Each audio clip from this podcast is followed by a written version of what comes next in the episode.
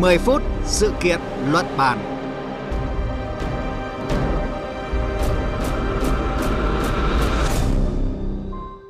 Thưa quý vị và các bạn, bay thẳng Việt Nam Mỹ không còn là giấc mơ mà đang trở thành hiện thực. Hãng hàng không Việt Nam Airlines cho biết đã hoàn thành toàn bộ tài liệu và công tác chuẩn bị để Cục An ninh Vận tải Mỹ xem xét phê chuẩn. Trên cơ sở đó, Cục Hàng không Liên bang Mỹ sẽ cấp phép cho hãng khai thác các chuyến bay thẳng thường lệ giữa Việt Nam và Mỹ. Cùng với đó, sự kiện ngày 23 tháng 9, hãng hàng không Bamboo Airways thực hiện thành công chuyến bay thẳng thuê chuyến từ Việt Nam sang Mỹ, càng cho thấy cơ hội được bay thẳng những chuyến bay thường lệ tới Mỹ đang rất gần. Đường bay thẳng giữa Việt Nam và Mỹ được đánh giá đầy tiềm năng nhưng cũng không ít thách thức.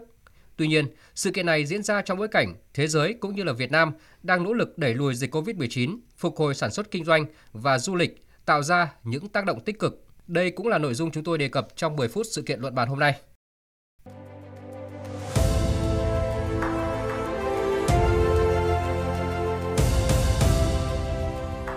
Cùng cảm nhận chiều sâu thông tin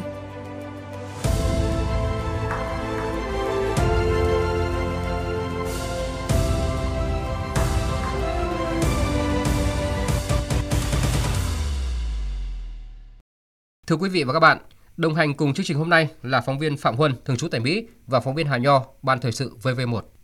Vâng ạ, xin à, chào à, biên tập viên Nguyễn Cường và xin chào quý vị thính giả của Đài Tiếng Nói Việt Nam ạ. Vâng, xin chào biên tập viên Nguyễn Cường và quý vị thính giả. Trước hết, chúng tôi cung cấp một số thông tin về hành trình chạm vào giấc mơ mở đường bay thẳng Việt Nam Mỹ.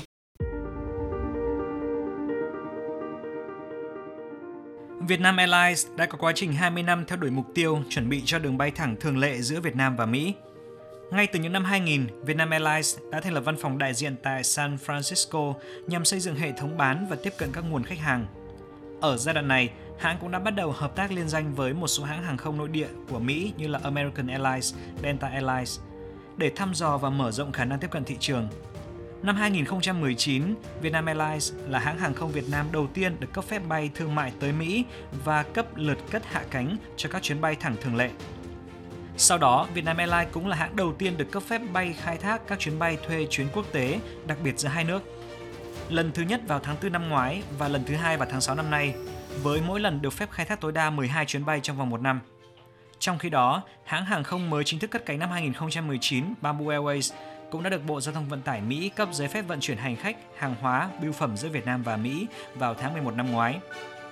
Tháng 9 này, Cục An ninh Vận tải Mỹ đã cấp phép cho Bamboo Airways khai thác 12 chuyến bay thẳng hai chiều Việt-Mỹ có lịch trình từ tháng 9 đến tháng 11 năm nay theo hình thức thuê chuyến đặc biệt.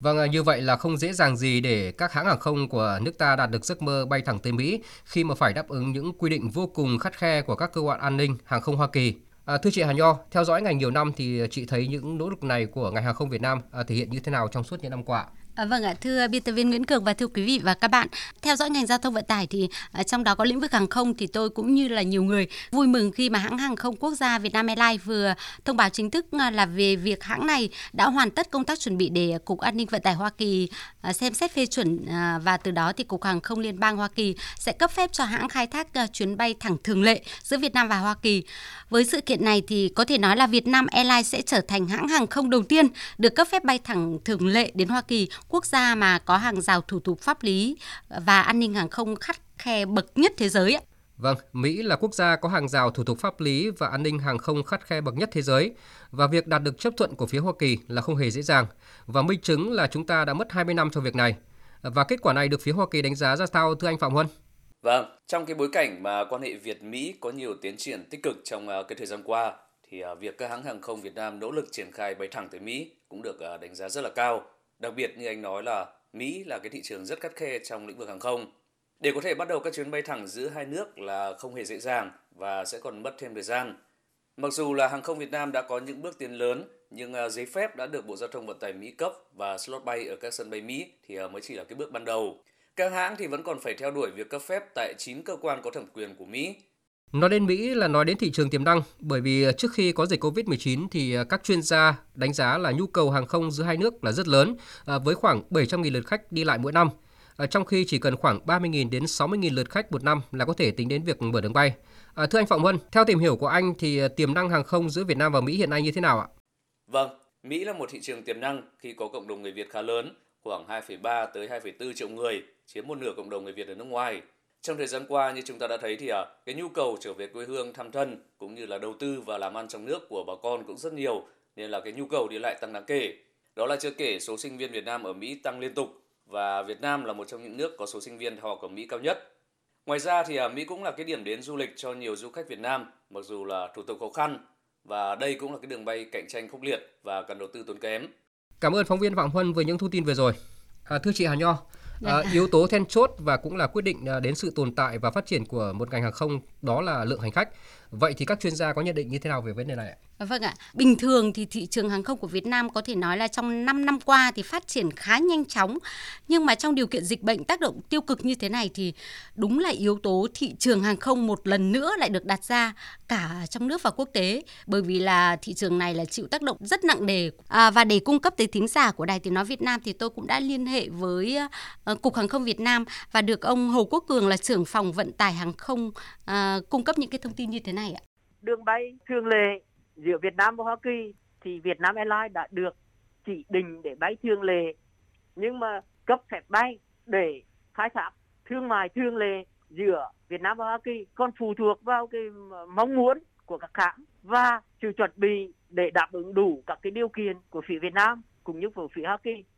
Vâng, như ông Quốc Cường cũng như là chị vừa thông tin thì rõ ràng là thị trường khách hàng là có. Tuy nhiên cái quan trọng hiện nay đó là các hãng hàng không của Việt Nam cạnh tranh như thế nào đối với các đối thủ mạnh. Yeah. Dạ. Vâng, vậy theo chị thì ngoài yếu tố về kinh tế thì việc bay thẳng thường lệ Việt Nam và Mỹ có ý nghĩa như thế nào đối với ngành hàng không Việt Nam ạ? Vâng ạ, à, thưa quý vị và các bạn và thưa anh Nguyễn Cường, việc bay thẳng tới Mỹ là minh chứng cho sự phát triển à, của lĩnh vực hàng không Việt Nam ngang tầm với khu vực và quốc tế và điều này thì rõ ràng khẳng định uy tín và chất lượng dịch vụ hàng không của Việt Nam, góp phần khẳng định vị thế của Việt Nam trên trường quốc tế trong các cái hoạt động đảm bảo an toàn, à, an ninh cũng như là phát triển kinh tế. Vâng, xin được cảm ơn phóng viên Hà Nho với những thông tin vừa rồi. À, thưa quý vị và các bạn, đường bay thẳng giữa Việt Nam và Mỹ được đánh giá đầy tiềm năng nhưng mà cũng không ít thách thức. Nhưng có một điều chắc chắn rằng là một đường bay thẳng Việt Mỹ và ngược lại do hãng bay Việt vận hành không chỉ có ý nghĩa về mặt thương mại đơn thuần, mà việc khai thác đường bay thẳng không dừng đến Mỹ còn đóng góp mạnh vào việc thực thi nhiệm vụ chính trị, ngoại giao song phương, tăng cường kết nối giao thương và đầu tư giữa Việt Nam và Mỹ, cũng như à, ngày càng thắt chặt mối quan hệ hợp tác nồng ấm giữa hai quốc gia.